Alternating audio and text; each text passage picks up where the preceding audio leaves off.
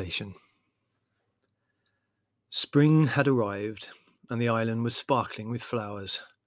Lambs with flapping tails gamboled under the olives, crushing the yellow crocuses under their tiny hooves. Baby donkeys with bulbous and uncertain legs munched among the asphodels. The ponds and streams and ditches were tangled in chains of spotted toads' spawn. The tortoises were heaving aside their winter bedclothes of leaves and earth, and the first butterflies, winter faded and frayed, were flitting wanly among the flowers.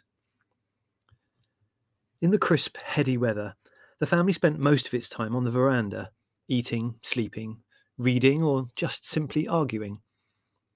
It was here once a week that we used to congregate to read our mail, which Spiro had brought out to us.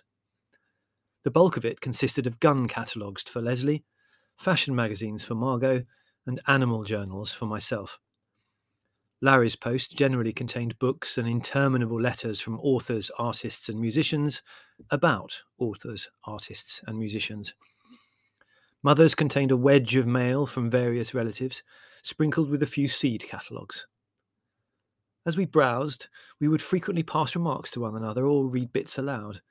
This was not done with any motive of sociability, for no other member of the family would listen anyway, but merely because we seemed unable to extract the full flavour of our letters and magazines unless they were shared.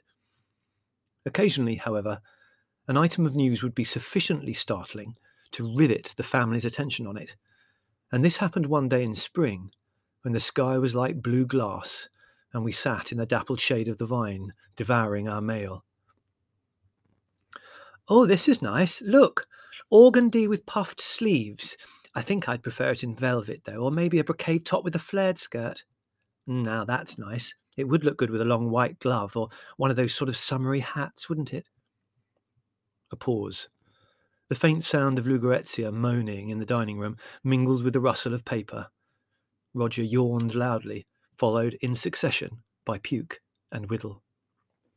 God, what a beauty! Look at her! Telescopic sights, bolt action, what a beaut! Hmm. 150. Oh, not really expensive, I suppose. Now this is good value. Let's see, double barrel, choke, yes. I suppose one really needs something a bit heavier for ducks. Roger scratched his ears in turn, twisting his head on one side, a look of bliss on his face, groaning gently with pleasure. Widdle lay down and closed his eyes. Puke vainly tried to catch a fly, his jaws clopping as he snapped at it. Ah, Antoine's had a poem accepted at last. Real talent there, if only you can dig down to it. Verlaine started a printing press in a stable. Limited editions of his own works. Oh, God. George Bullock's trying his hand at portraits. Portraits, I ask you. He couldn't paint a candlestick. Good book here you should read, Mother. The Elizabethan Dramatists. Wonderful piece of work. Some fine stuff in it. Roger worked his way over his hindquarters in search of a flea using his front teeth like a pair of hair clippers, snuffling noisily to himself. Widdle twitched his legs and tail minutely, his ginger eyebrows going up and down in astonishment at his own dream. Puke lay down and pretended to be asleep, keeping an eye cocked for the fly to settle. Aunt Mabel's moved to Sussex. She says Henry's passed all his exams and is going into a bank. At least, I think it's a bank. Her writing's really awful, in spite of that expensive education she's always boasting about. Uncle Stephen's broken his leg, poor old dear, done something to his bladder. Oh, oh, no, I see, really, this writing. He broke his leg falling off a ladder. Well, you'd think he'd have more sense to go up a ladder at his age. Ridiculous. Tom's married, one of the Garnet girls. Mother always left till last a fat letter addressed in large, firm, well rounded handwriting, which was the monthly instalment from great aunt Hermione. Her letters invariably created an indignant uproar among the family, so we all put aside our mail and concentrated, when Mother, with a sigh of resignation, unfurled the twenty odd pages, settled herself comfortably, and began to read. She says that the doctors don't hold out much hope for her, observed Mother. They haven't held up any hope for her for the last 40 years, and she's still as strong as an ox, said Larry.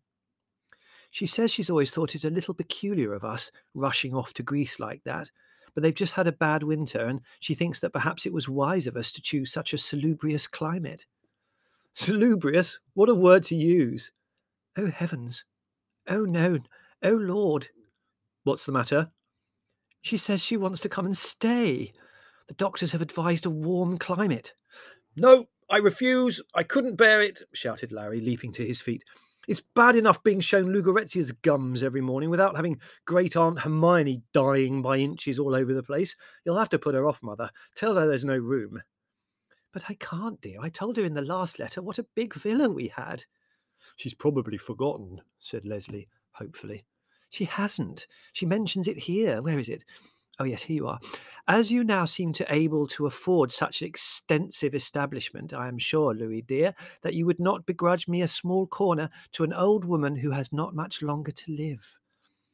There you are. What on earth can we do? Uh, write and tell her we've got an epidemic of smallpox raising out here and send her a photograph of Margot's acne, suggested Larry. Don't be silly, dear. Besides, I told her how healthy it is here. Oh, really, Mother, you are impossible exclaimed Larry angrily. I was looking forward to a nice, quiet summer's work with just a few select friends, and now we're going to be invaded by that evil old camel smelling of mothballs and singing hymns in the lavatory. Oh, really, dear, you do exaggerate. And I don't know why you have to bring lavatories into it. I've never heard her sing hymns anywhere. She does nothing else but sing hymns, lead kindly light, while everyone queues on the landing. Well, anyway, I think we've got to think of a good excuse. I can't write and tell her we don't want her because she sings hymns. Why not? Don't be unreasonable, dear. After all, she is a relation. What on earth's that got to do with it? Why should we have to fawn all over the old hag because she's a relation when the really sensible thing to do would be to burn her at the stake? Well, she's not as bad as that, protested Mother half heartedly. My dear Mother, of all the foul relatives with which we are cluttered, she is definitely the worst. Why you keep in touch with her, I cannot, for the life of me, imagine. Well, I've got to answer her letters, haven't I? Why? Just write gone away across them and send them back.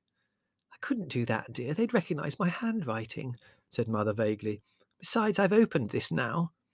Can't one of us write and say you're ill? suggested Margot. Yes, we'll say the doctors have given up hope, said Leslie. I'll write the letter, said Larry with relish. I'll get one of those lovely black edged envelopes. That will add an air of verisimilitude to the whole thing. You'll do nothing of the sort, said Mother firmly. If you did that, she'd come straight out to nurse me. You know what she is. why keep in touch with them? That's what I want to know, asked Larry despairingly. What satisfaction does it give you? They're all either fossilized or mental. Indeed, they're not mental, said Mother indignantly. Nonsense, Mother. Look at Aunt Bertha keeping flocks of imaginary cats. And there's great Uncle Patrick who wanders about nude and tells complete, complete strangers how he killed whales with a penknife.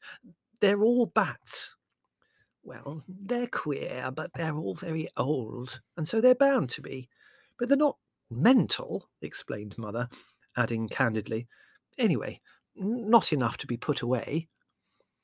Well, if we're going to be invaded by relations, there's only one thing to do, said Larry resignedly. What's that? inquired Mother, peering over her spectacles expectantly. We must move, of course.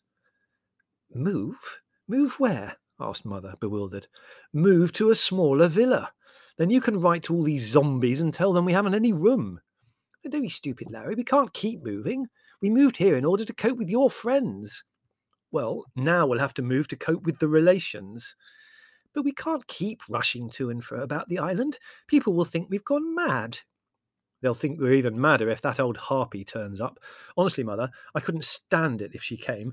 I should probably borrow one of Leslie's guns and blow a hole in her corsets. Larry, I do wish you wouldn't say things like that in front of Gerry. I'm just warning you. There was a pause, while Mother polished her spectacles feverishly.